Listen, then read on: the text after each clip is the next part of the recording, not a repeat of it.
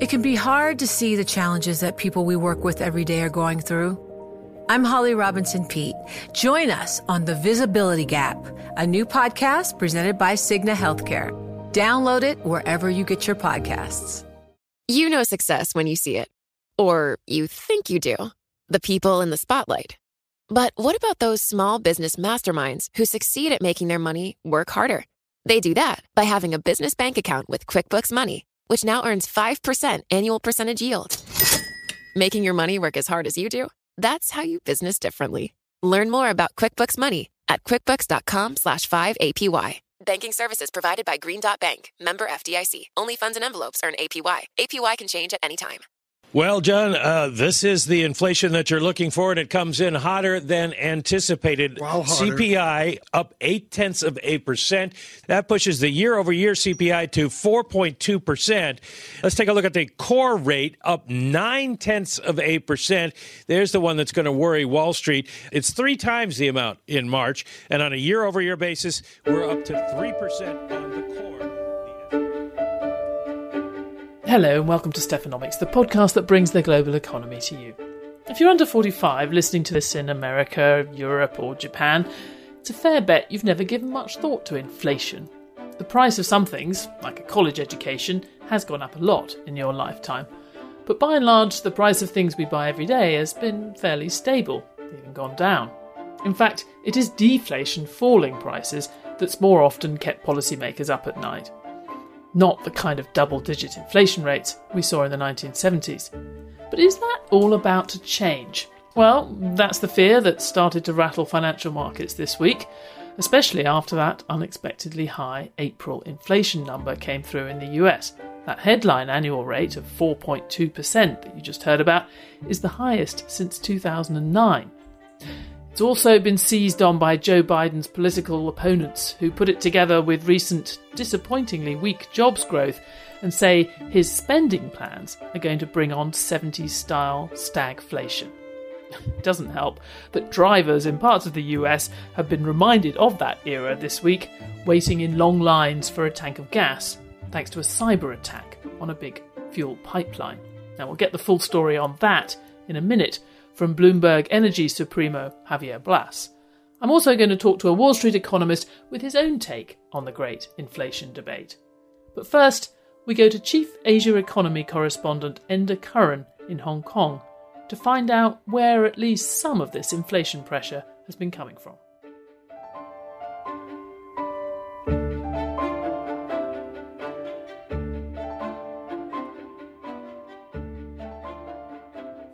U.S. exporters are crying foul as the price of shipping containers spikes.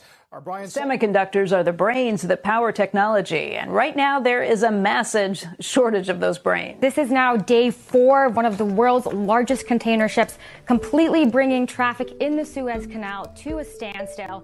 It's hard to imagine. China's factories have spent months absorbing shocks from soaring prices for shipping containers and raw materials, a scramble for semiconductors, and even the blockage of the Suez Canal. Now, manufacturers in the world's biggest trading nation are under pressure to pass on these charges to their overseas customers, potentially adding to global inflation pressures. Brian Chan is president of Winwood Corporation Limited and among the manufacturers grappling with the price surge. I went to visit his offices in Hong Kong to hear what's happening. 2021 has been a very challenging year. And this time round, we are seeing increases in pretty much everything that we purchase. The plastic resin, we're seeing increases in electronic components, packaging, metal parts. So pretty much, everything that it's needed to go into the manufacturing of a product. Manufacturers in China are well used to volatile price swings, but this time they say the breadth of cost increases is unusual. So I'm just going to use sort of a random product. It's more like a consumer product. This is a camera that a hunter will typically use to track the motions of animals in the wild, so to help them when they go hunting. The electronics components make up about 40% of the camera's costs and have risen roughly 10%. Other components, such as the packaging, make up over a tenth of total costs, and those have also risen about 10% in price. So when we factor in all the different categories of material and the respective increases, this comes in at about 6% increase in cost for us. The big unknown is how long these higher costs will last. The optimistic view is that the supply chain blockages caused by COVID-19 disruption might just smooth out. Manufacturers say they're looking for workarounds and cost savings to limit the need to pass on costs. Christopher Say is Chief Executive Officer of Musical Electronics Limited, which makes products such as Bluetooth speakers and high-powered home stereos for the US market. We have two ways to do it. First way is to do the re-engineering, trying to save some costs from the re-engineering. And the second is how to do it in a better way. That means how it can be more efficiency in production. So that may save some money. But he also says the pressures are real. He cites, for example, a shortage of integrated circuits, which are crucial components for electronics. It can be raised up from a year ago, let's say $10 to $20 to even $30 or $40. So the difference could be very big and huge. Not only that, also the delivery time is much longer than what we are expecting. It's very difficult. We have to inform the customer that for the current business that we have taken the orders, we have no choice. We will just manufacture it according to the price that we have agreed. But a year later or 9 months later, sorry, that we have to increase our pass all our increased costs to our customers. Chang Shu, Bloomberg Economics chief Asia economist, says the soaring producer price index in China is only one part of a global jigsaw. My sense is at this point, China's PPI development is part of the global story rather than being the single factor driving it. And that's several things going on for the global producer prices. Clearly, there's a surge in demand. Economies are coming back. They are opening up. The global manufacturing sector is booming.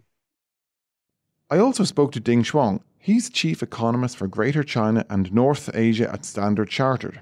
His research shows a correlation between China's producer prices and US consumer inflation. So we may see PPI inflation at 7% handle around the mid of the year. We cannot conclude for sure that China's PPI increase causes higher CPI inflation in the US and the rest of the world, but there is anecdotal evidence that the Chinese exporters have gained pricing power recently. And he says where China goes, the world follows. Because the fact that China recovered faster than the rest of the world, inflation indicator in China may have a leading role in predicting the inflation in the rest of the world. However it plays out, the last few months have been pretty volatile for China's manufacturers, and few expect a circuit breaker anytime soon.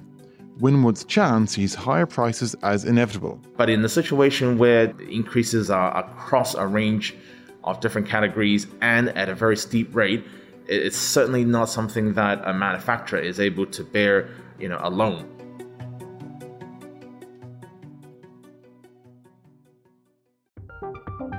From Silicon Valley to Wall Street, the promise and perils of artificial intelligence are playing out on the world stage.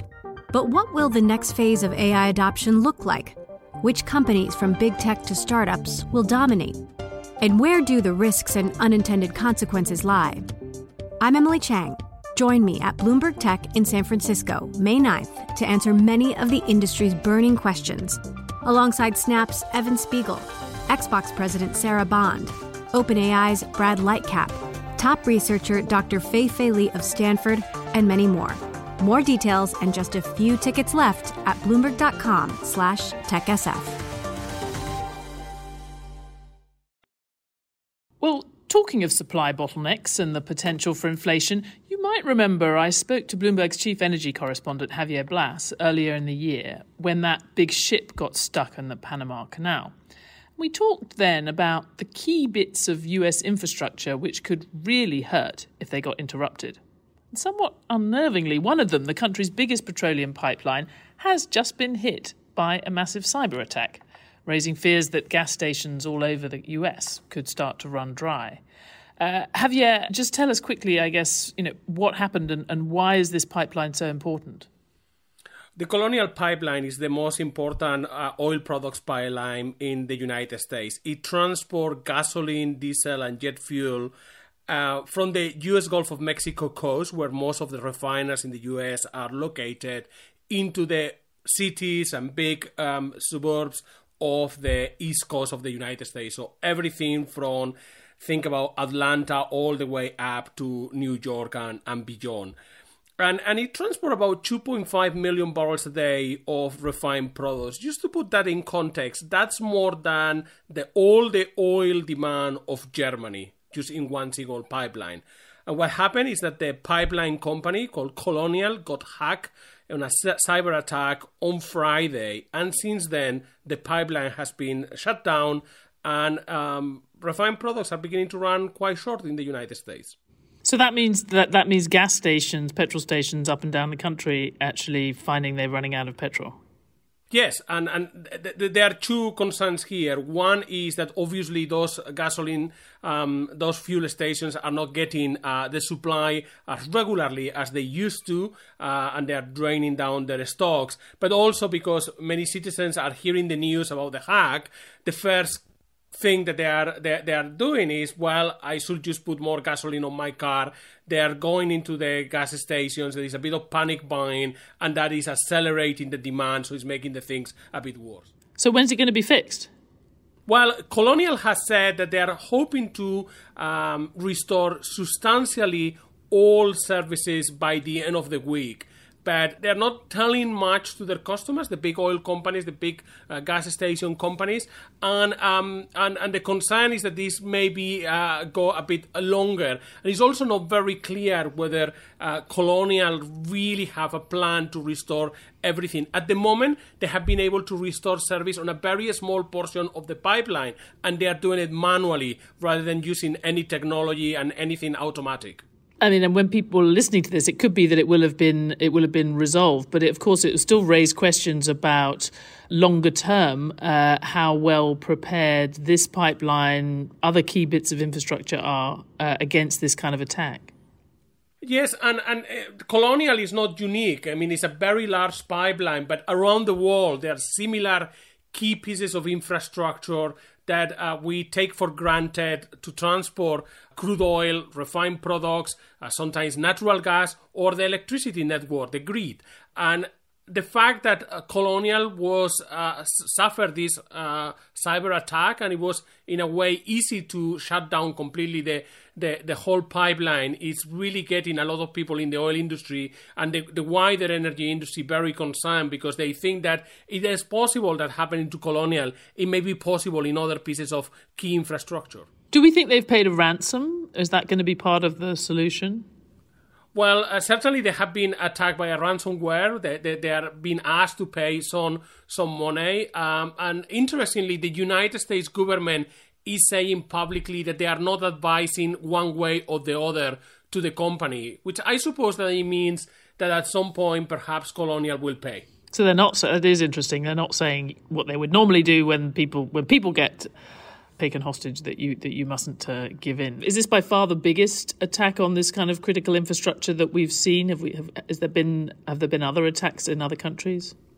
It's certainly the biggest attack of this kind that we have seen in the United States. We have seen attacks to the electricity network in developing countries.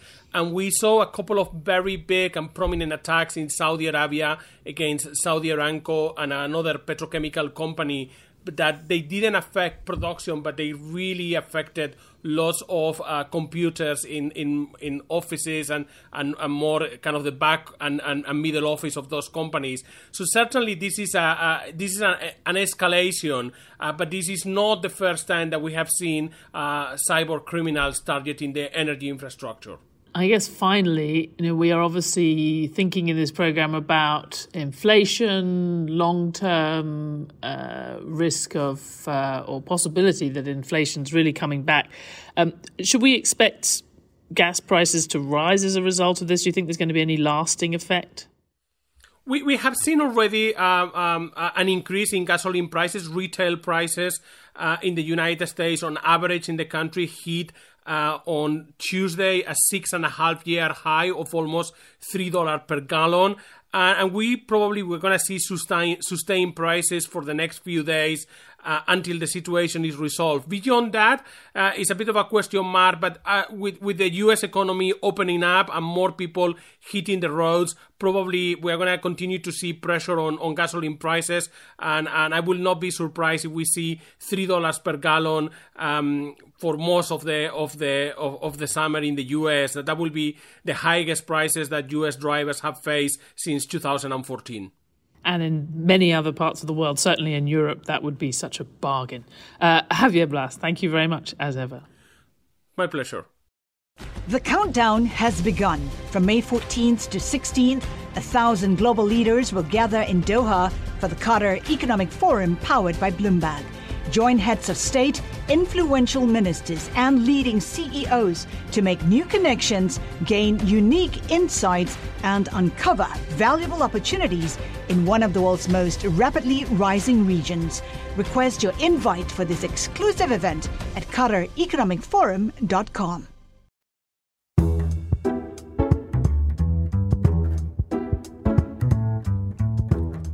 Now, on Stephanomics, we tend to talk often to academic economists and policymakers about the trends shaping the global economy. But of course, anyone investing long-term in businesses in the US and around the world also has to have a view on much of that, which is why I thought we'd check in with Jason Thomas, the head of global research at the Carlyle Group, a US-based investment company. Jason, we're going to talk about the very long term, but what's your response to this week's inflation news? Was it as dramatic as all that? Well, I think this is something that we anticipated. There's two effects at work. Number one, base effects. When you look at April 2021, you're measured relative to a lockdown economy 12 months ago. So year-over-year inflation is going to be higher as a consequence of that.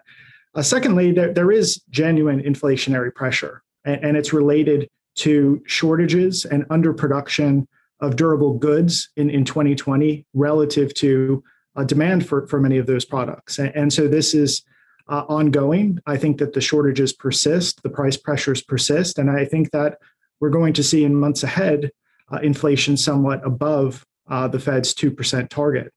But if there's a relative shortage of things that people want to buy, shouldn't we worry about that getting a lot worse when the economy starts to reopen?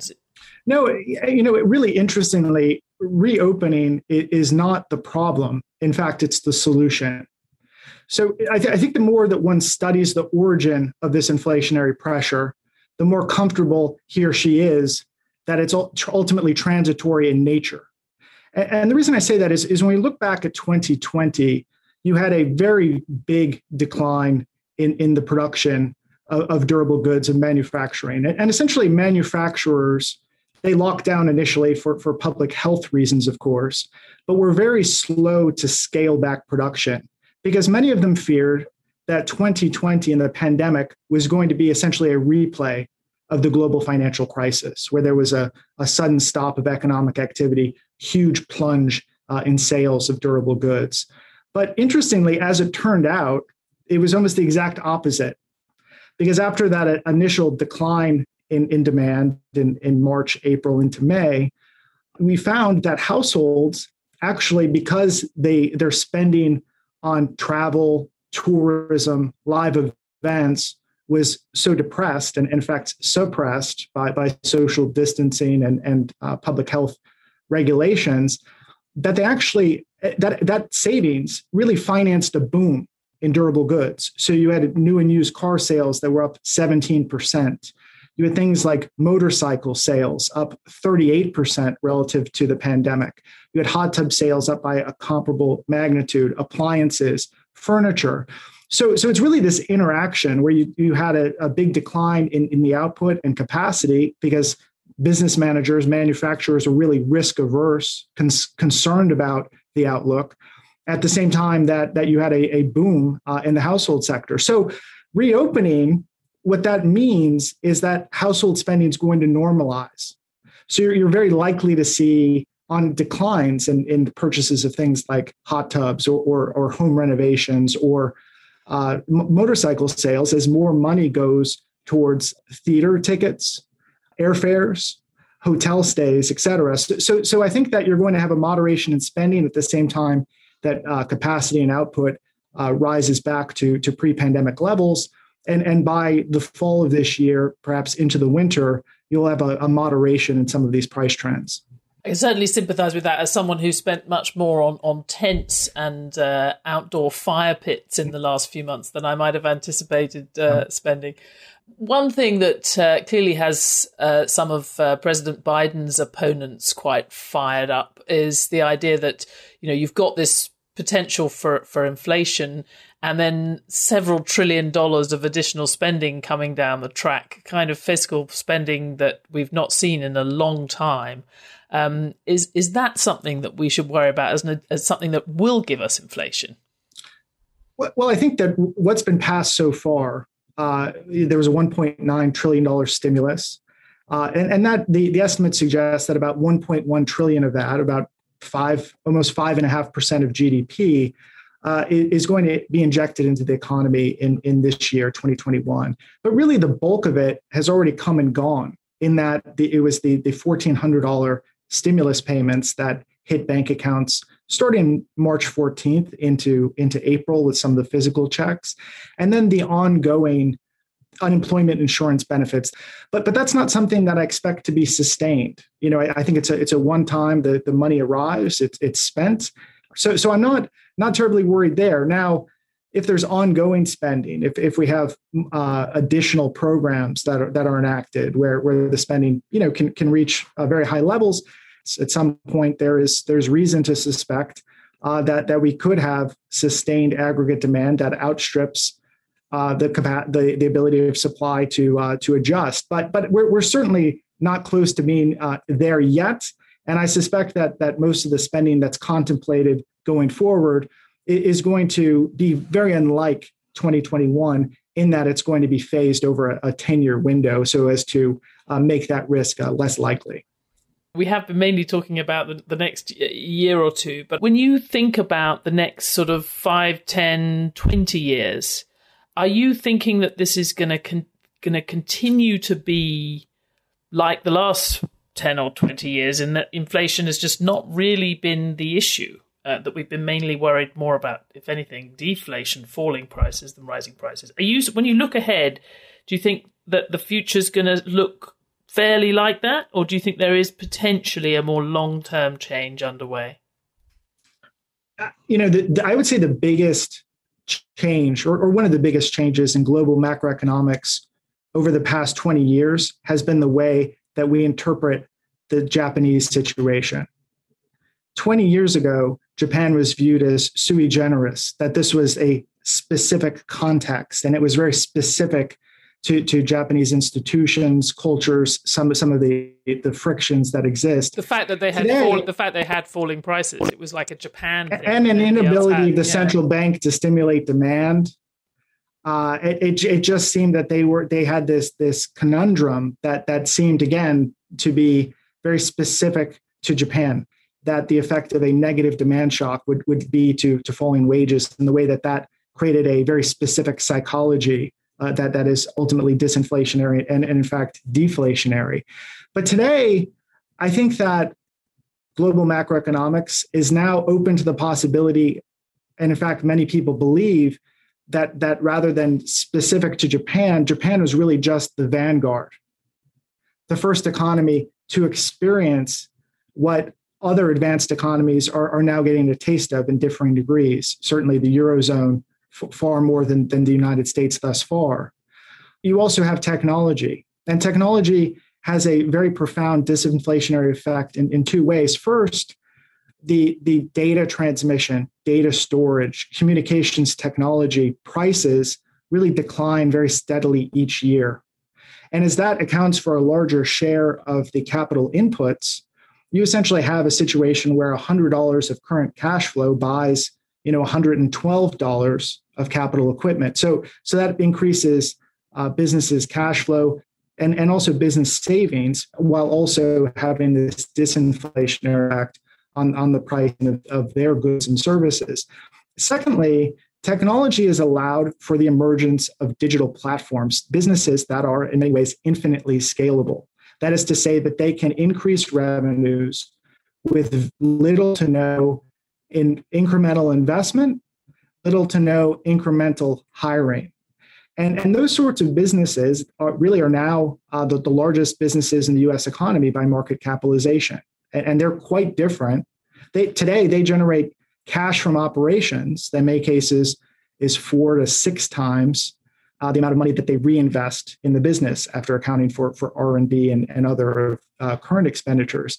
That's quite different than the largest businesses in our economy 30, 40 years ago, which are largely industrial conglomerates that when they reached capacity, they had to go to financial markets to get the money necessary to build new plants, buy new equipment, scale up capacity. When they reached capacity, they had to raise wages so as to bid labor away from competitors or actually businesses and other industries. These are profound structural changes to the economy that I think are overwhelmingly disinflationary. And I don't see any reason to suspect that they're going to reverse anytime soon. It's interesting that you say that, and obviously it chimes with some of the discussion we had in last week's podcast, because we were looking at the sort of changing global corporate landscape and the biggest 50 companies in the world now relative to 1990, and how much less capital intensive they were, and many of the things that you've just been saying. There are those, though, who would point to some of those trends, but also the disinflationary impact that China, for example, has had over the last 20 or 30 years, and say, actually, those things are going into reverse. We've heard about it in Asia on this program, but not just short term, but wages going up in some of these low cost production countries, labor shortages appearing in the US, but also at a global level. Just to push back a bit, you're underestimating that. I mean, yes, all the things that you've said have been true, but are they going to be a bit less true in the future? China was a major contributor to the disinflation in advanced economies over the past 25 years. That is undeniable. But I think it doesn't necessarily imply that rising wages in China or the demographic issues in China will necessarily lead to higher in prices or higher structural inflation going forward. And I think that's the key fallacy among many who are propounding this argument, which is to say that as Chinese wages rise, as the demographic shortfall starts to create a shortage of workers in China, the advanced economy trend inflation rates are going to rise as a result as there's worker shortage. The reason I think that this is not true is because when you look at the trade-offs among manufacturers today, it's very often labor-intensive manufacturing processes in emerging market economies where the wage rates are relatively low relative to automation-intensive, robotic-intensive manufacturing processes in advanced economies. And you see that when you look at robot intensity, robots per capita, very often it is in those high-wage economies that are having demographic shortfalls. Of course, East Asia, Japan, Korea, Germany, also with higher robots per capita. So going forward, I think that this demographic shortfall and this shortage of workers is going to really increase the capital intensity of some of these manufacturing processes, and rather than upward pressure on inflation, it's actually just going to accelerate some of these trends that we're witnessing. I guess the final question would be what all this means for wages. I mean, for many, you know, the positive side of inflation fears is wage hopes that we might finally get a pay rise. So, what's the implication of what you're saying for wages in the US? Say, what I think longer term the Fed is trying to do is to not choke off recoveries and expansions just as real wages are finally growing. And so, you know, when the Fed took a look back on the last 10 years, they decided that policy wasn't too accommodative, as many analysts feared. Policy was actually too tight. And they looked at the current framework and implemented over the last decade. There would have been far fewer rate hikes, maybe 2015, 2016, but really in that 2017 to 2019 period, there would have probably been one-third as many rate hikes as they actually implemented. So if the Fed takes this more patient, accommodative approach that as the payroll employment reaches and then exceeds pre-pandemic levels, that we'll actually start to see some sustained wage gains. But in general, I do think that more macro models and more macroeconomists are really trying to take account of labor heterogeneity and realizing that aggregates or averages as it relates to wages are really not telling the story. And I think that that's also why the Fed has become much more focused on equitable and inclusive growth, because we don't want very high returns on human capital or skilled labor to in any way disguise what could be languishing wages in other segments of the market. Well, that is a very important note to end on, and it certainly is the lesson of a lot, possibly, of the last 20 or 30 years, that the averages can look a lot better than what's going on beneath the surface. Jason Thomas, thank you very much. Thank you for having me.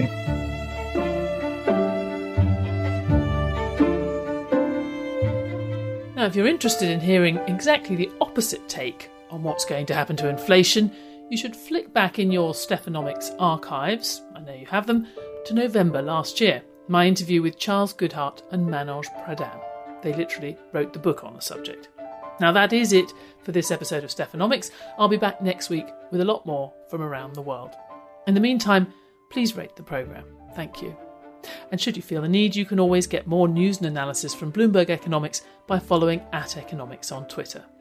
This episode was produced by Magnus Hendrickson, with special thanks to Jason Thomas and Brittany Berliner at the Carlyle Group, Javier Blas and Enda Curran. The head of Bloomberg Podcast is Francesca Levy, and this was Lucy Meekins last week as the executive producer of Stephanomics. So thank you to her for all her hard work, and good luck, Lucy, with your new job on Bloomberg Daybreak.